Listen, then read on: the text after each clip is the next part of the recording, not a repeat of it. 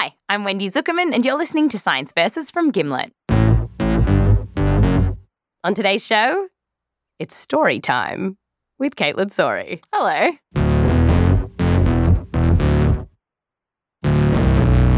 Katie is the senior producer here at Science Versus, and you've come to me with a story. I've come to you with a story Ooh, a tale. a tale of science, madness, and murder. Let's get into it. Okay, so I've got to take you back to 1881. The Civil War, still fresh. The telephone has recently been invented. And this guy, James Garfield, has just been elected president. This is how I want to introduce it. That's my Washington, D.C. Wendy's famous mouth trumpet. Do we like this Garfield fella? What do you think of him? We do like him, actually. Garfield was a general in the Union Army. He was very anti slavery and he was a thoughtful guy. He liked to read. And fun nerd fact you're going to love this. He is the only president to have ever proved a math theorem, Well, uh, right?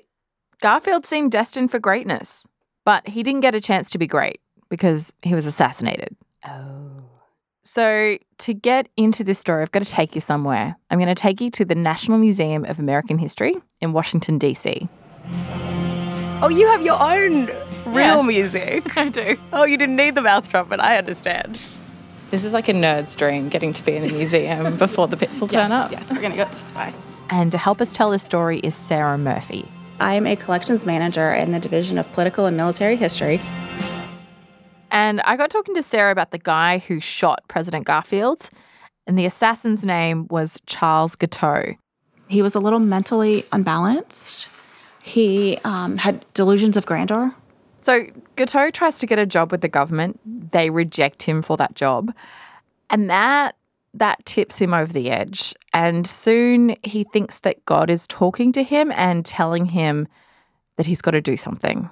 And then he just got in his head that he was being told by God that he needed to remove Garfield. So Guiteau buys a gun and he starts following Garfield. And in 1881, the president doesn't have a security detail, so Garfield is a sitting duck. So he was basically stalking the president and watching where he was going. Had not How long for? a couple of weeks.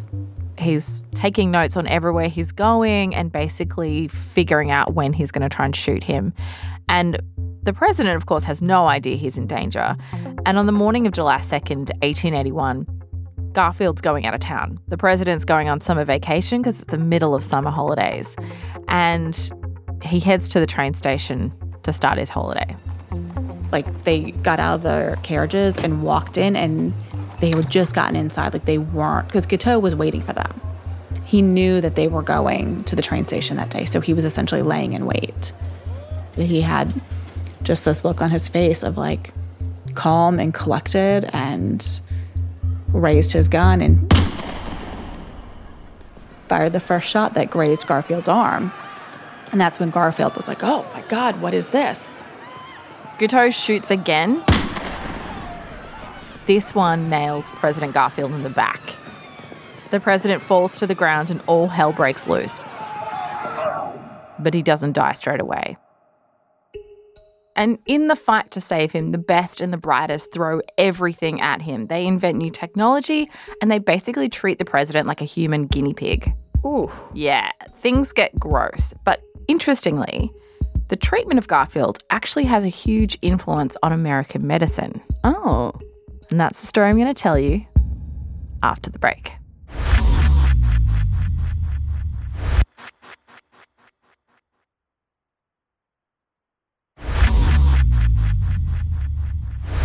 Welcome back. So, Kaitlyn Sawrey, our senior producer, is here with me, and she has just started telling us a story about a president, President Garfield, who's just been shot in a train station.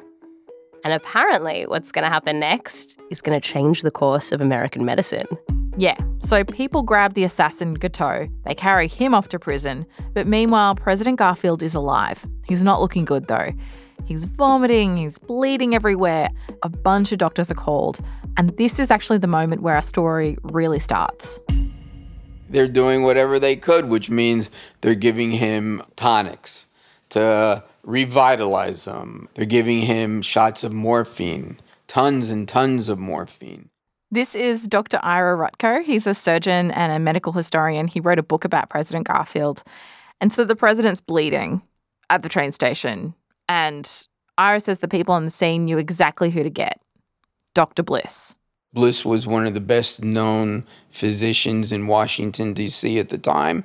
And so they wanted somebody with expertise, and it was Dr. Willard Bliss. Willard was actually his middle name. What was his first name? Doctor was his actual first name. so if you were going to address him, you would have to have said Dr. Dr. Bliss. So Dr. Dr. Bliss. Yeah, Dr. Dr. Bliss turns up and he takes control because he's a military guy. He's got lots of experience and he's like, I'm the only one who knows how to fix this. Move aside. Bliss, who at that point was running the show, was a very dogmatic, autocratic doctor slash surgeon. And he was not about to take any guff from anybody. He was the man in charge. So Dr. Dr. Bliss and co take Garfield back to the White House and try to make him comfortable. And the president has a fever, so they're trying to do everything they can to cool him down. They actually call in naval engineers and try and construct one of the world's first air conditioning units. Oh, wow. Yeah, but it's a little bit more rustic than what you're imagining. Right. Basically, it was blocks of ice, and they would run a fan and have cold air going into the room. Did it work? I mean, it cooled the room down, didn't stop the president's fever. But of course, like that's not the only thing they're doing to try and help the president. In fact, the doctors become fixated on removing the bullet from his body. The major thing that Dr. Bliss and all the doctors were worried about is where is the bullet? Uh huh. And why was it so important to find the bullet? Yeah, so reading reports at the time, doctors were worried that it may have hit an internal organ, like it might be messing with the liver or the intestines. And like this question just gets talked a lot about in the press. It's like, where is the bullet? And that question catches the eye of a brilliant inventor, a dashing young Alexander Graham Bell, the man Oh. behind the telephone. Well, Yes. this is a cast of characters. It really is. And so, for context, like Bell at this point, he's invented the telephone. People know who he is. But all of these people are claiming that they also invented the telephone. So he's involved in all these lawsuits and he's just kind of getting dragged into it. And he's like, ah, I just want to get back to inventing and tinkering around. And, and he gets in touch with Dr. Bliss to say, I can help save the president. I might have an invention. And it's basically one of the world's first metal detectors, or what he calls an induction balance. Ooh, induction balance. That sounds very. More mouse trumpet. um, I actually went to look at it because it's held at the museum where Sara works. Okay, so the induction balance is a square wood block with a wooden handle. It really looks like a ye olde contraption. It, it does. So it's like a wooden block with some cords hanging off it. And at one point, it was connected to a phone receiver. And there would be an electric current that would run between two coils. So when a bit of metal came close, you'd hear a sound because the metal was interrupting the electrical field. Oh, that's so clever. Yeah. He knew what all of the little hums and buzzes and clacks and creaks meant. So it's not like a modern metal detector. It's like beep, beep, beep, beep, beep. No, not at all. Alexander Graham Bell, he's a good scientist. So he runs a bunch of tests before he tries it out on the president. He finds some Civil War soldiers who've got some bullets stuck in them still and tries it on them. Amazing. He also heads down to the butcher.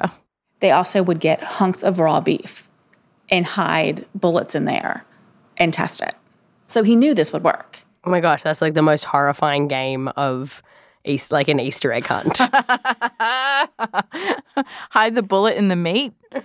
and find it. Mmm. Wow, but it worked. I mean, this is working. Yeah, totally. So, like, Alexander Graham Bell has done all these tests. He's feeling quietly confident.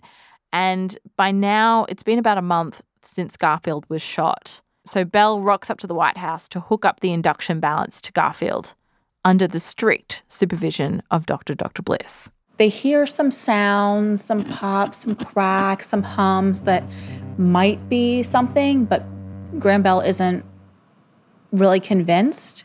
Huh. So what's going on? Yeah, it's kind of a letdown. The machine makes some noises, but it's not like super definitive that boom, this is the bullet. But why did it work in the hunks of meat and not in the president, who is effectively a hunk of meat?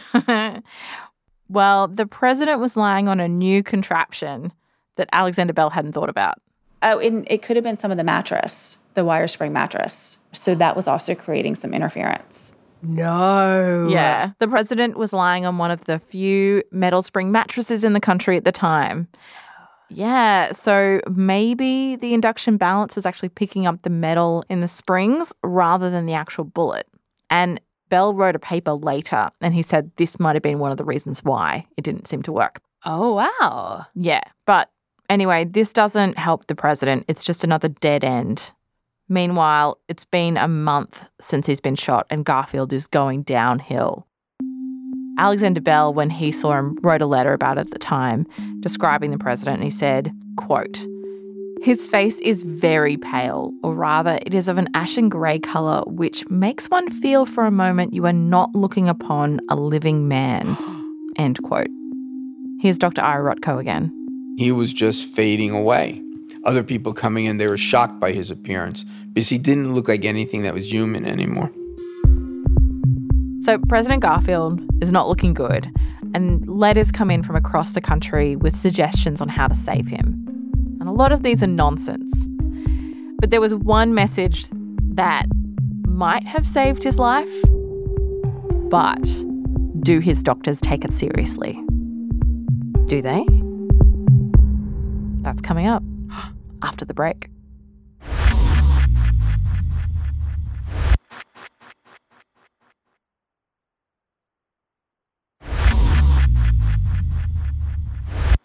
Welcome back. We've just been hearing the story of President Garfield, who was shot in the late 1800s. The best scientists of the day are trying to save him, and Kaitlyn Sawrey, our senior producer, is telling us this story. Katie, Hello. what happens next? Well, there's all these letters from the public. Everyone's got an idea on how to save the president. Um, someone wrote in suggesting a suction machine that could suck out a bullet, Oh, like a vacuum cleaner. something like that. Uh, someone else wrote in to suggest hanging the president upside down and just shaking the bullet out of him. Uh, I forget we're in the 1800s, but that Mm. sounds about right for medicine of the time. yeah, totally. But amongst all of these unhelpful letters, there was actually some gold in there. This doctor from Kansas got in touch and he was like, maybe you should not worry about getting it out. Maybe you should just like leave the bullet in there Why would he say that? because Garfield's doctors were looking for the bullet by using their grubby fingers in the wound. Here's Ira. So these men had bad germs all over their hands, be it horse manure or other things. So they were all sticking their fingers into this hole, and then they proceeded to stick probes, metal probes into the hole, and these instruments were not washed. So the instrument that they used on you, they would use on me. Oh, so they don't know about bacteria? Well, it's complicated because it's all pretty new. And to really understand what's going on, I want to tell you about the guy who worked out that bacteria was important here. And he he figured this out more than a decade before Garfield was shot. Oh. Yeah. So his name was Joseph Lister and he was a surgeon in Scotland and he was seeing all sorts of really horrible things in the hospital there. He would see people coming in with like say a really badly broken arm and their wound would get all weird and then their body would just start producing all of this pus. Ew. Yeah. The surgeons would literally have buckets of pus that they would collect from patients who would just ooze just tons of pus out of their incisions or out of their wounds. So many people were dying from stuff like gangrene and sepsis, and no one really knew why it was happening. And then Lister starts reading these papers that described little bacteria that were causing stuff to ferment and go rotten, like stuff like beer and wine and milk. Lister picked up the idea of germs and bacteria and said, hmm, I wonder if that's connected. I wonder if bacteria is connected to what I'm seeing in the hospital. Maybe. There are these little things that you and I can't see called bacteria cause big problems, especially in the world of medicine and surgery. So he thinks bacteria are the problem here, but now he has to figure out how to kill them. So he starts experimenting with different chemicals to see what will kill infections in wounds or stop them from starting. And he has to try a few different things before he hits upon a chemical that will work carbolic acid. And he showed that it actually killed bacteria. And once he finds this, he just goes mad for it. He starts covering everything in carbolic acid. He'd wash his hands in it, his tools, the bandages. He starts spraying the air with carbolic acid with like this little foot pedal. And Oh, when he starts doing this, he has amazing results. Like before he started using antiseptic, about half his patients were dying from infection after surgery. Once he starts using carbolic acid, it drops to 15%. So it went from around 50% to 15%. Yeah, it had this huge effect. And when these experiments were published in 1867, people got really excited, particularly in Europe. So by the mid 1870s, doctors in Germany were following his methods to a T and they saw great results, like they were saving lives. Wait, so then why weren't Garfield's doctors following this? Like, did they know about this in America? So Lister toured America about five years before Garfield was shot, and he gave lectures, he did a surgery in front of medical students, and he was really trying to get his ideas about infection and antiseptics to catch on. And people had shouted at him that he had no idea what he was talking about. A very famous American doctor said he has a grasshopper in his head, meaning that he was crazy. He's got a grasshopper in his head. And there were some people who got it in America, but they tended to be the younger doctors. But the big problem is that because these older doctors don't believe in it and they are the ones who are treating Garfield's, This is an ex- a classic example of generational divide. They didn't believe in it. This is so frustrating, though. Like, why didn't they listen? I mean, from their perspective, there's a lot of kooks in medicine at this time. They also had to get their head around this idea of bacteria, like tiny little microscopic creatures covering everything. Like, that's a wild idea. It would be like if I told you today that there's another dimension out there, and that dimension is occupied by aliens, and we can't see them, and they can barely see us, but they're around all the time looking at us when we're in our bedrooms, when we're doing whatever, they are there. Okay? If I said that to you today, you would look at me, and what would you say? That sounds crazy. Exactly. And that's exactly what people said. So, you can kind of understand why some doctors would be skeptical of this idea. But what it means is that Garfield is getting worse and worse. Infections are running rampant throughout his body. And six weeks after getting shot, it's getting really serious. Like, there's these pockets of pus that are coming to the surface that his doctors have to keep lancing to let the pus out. He was getting so sick that an abscess developed in his jaw and then exploded in his mouth. Yeah, it was grotty. So the pus is coming out, and you're swallowing the pus, and you can theoretically drown because it's so much pus. By the middle of August, he can no longer eat. And Dr. Bliss is desperate to keep him alive. So he's like, How am I going to feed this guy if he can't eat? And he decides to try up the butt. So Dr. Bliss starts giving President Garfield nutritional enemas, and they've got things like beef bouillon and eggs in them. Like, And then up the butt. Up the butt. Right. So it just like the eggs really make the whole situation gross. It caused him severe flatulence. His gas became horrendous. People couldn't stay in the room because of the smell of the gas. Amongst all this fighting and wild medical ideas, the president is dying. He drops a ton of weight. He goes from being about 210 pounds, so a pretty big guy, to 130 pounds. And then on September 19, 1881, two and a half months after being shot, Garfield finally dies.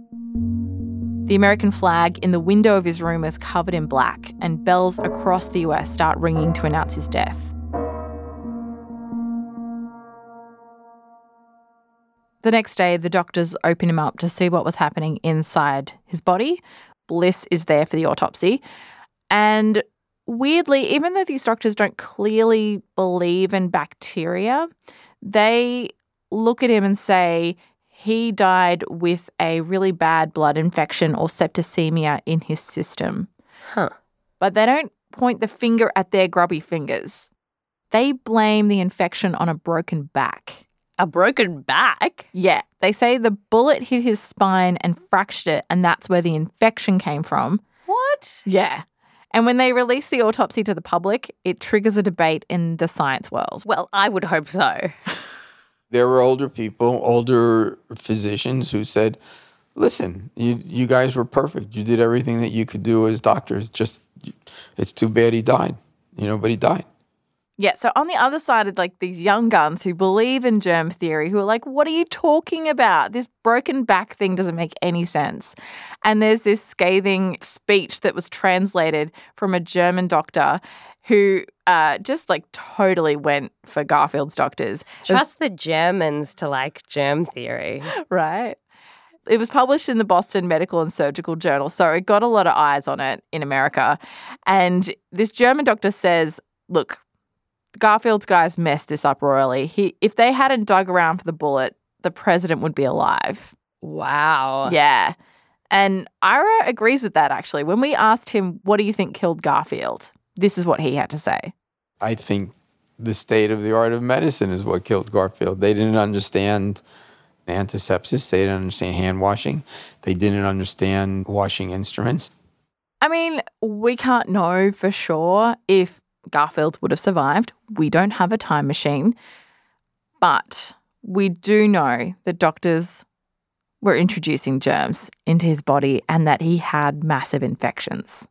Right. So, I mean, obviously, the bullet was a big problem here, but it is really looking like the grubby fingers played a big part in his death. I think that's fair. But what's interesting here is that this very public test case of germ theory and all the debate that happened around it started to move the needle towards the younger generation of doctors who did believe in germ theory. I firmly believe that the assassination and, and death of Garfield absolutely pushed the country, the doctors, and the public for that matter, into greater acceptance of antisepsis. And that was fundamental, a fundamental change. So by the end of the decade, just nine years after Garfield dies, you start to see some real changes in American medicine. Doctors believe in germs more often than not. They're using antiseptic. They're sterilizing their instruments. They're wearing clean gowns. And deaths from infection started rapidly dropping. So it's not just Garfield's death that pushed them in the right direction, but the president's death was important. What are we to make of this story? Like, you know, on the one hand, I think that Dr. Dr. Bliss and co are so frustrating. But then on the other hand, like I get that bacteria would have been this weird concept before the 21st century. Yeah, we're kind of playing Monday morning quarterback, but 140 years later. Right. I mean, Dr. Bliss, he was just a man of his time. He was a product of his generation. It really does make you wonder like, what are the old timey establishment doctors of today saying that 140 years in the future we will be laughing at and being horrified by? Yeah. It's not so simple when you're there in the moment.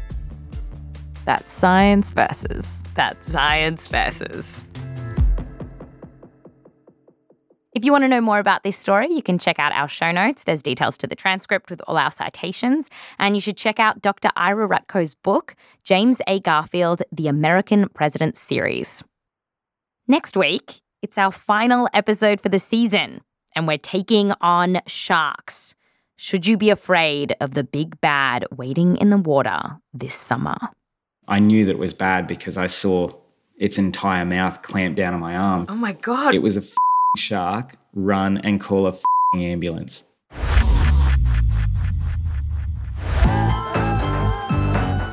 This episode was produced by Kaitlyn Sawrey with help from me, Wendy Zukerman, along with Meryl Horn, Rose Rimler, and Michelle Dang.